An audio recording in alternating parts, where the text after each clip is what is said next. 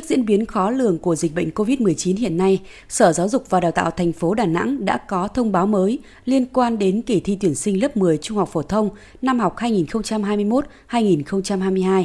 Theo đó, sáng ngày 15 tháng 6, thí sinh thi môn ngữ văn 120 phút, chiều thi môn ngoại ngữ 90 phút, sáng ngày 16 tháng 6, thi môn toán 90 phút, sáng ngày 17 tháng 6 thi môn chuyên đối với thí sinh thi vào trường Trung học phổ thông chuyên Lê Quý Đôn.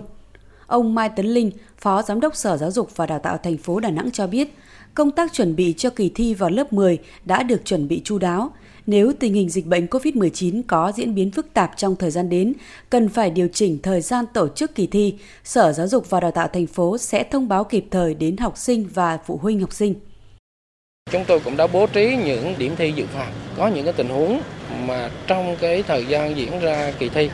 thì có một số học sinh nằm trong các diện F1, F2 thì chúng tôi cũng bố trí cho các em thi đảm bảo quyền lợi cho thí sinh trong năm học 2021-2022 này.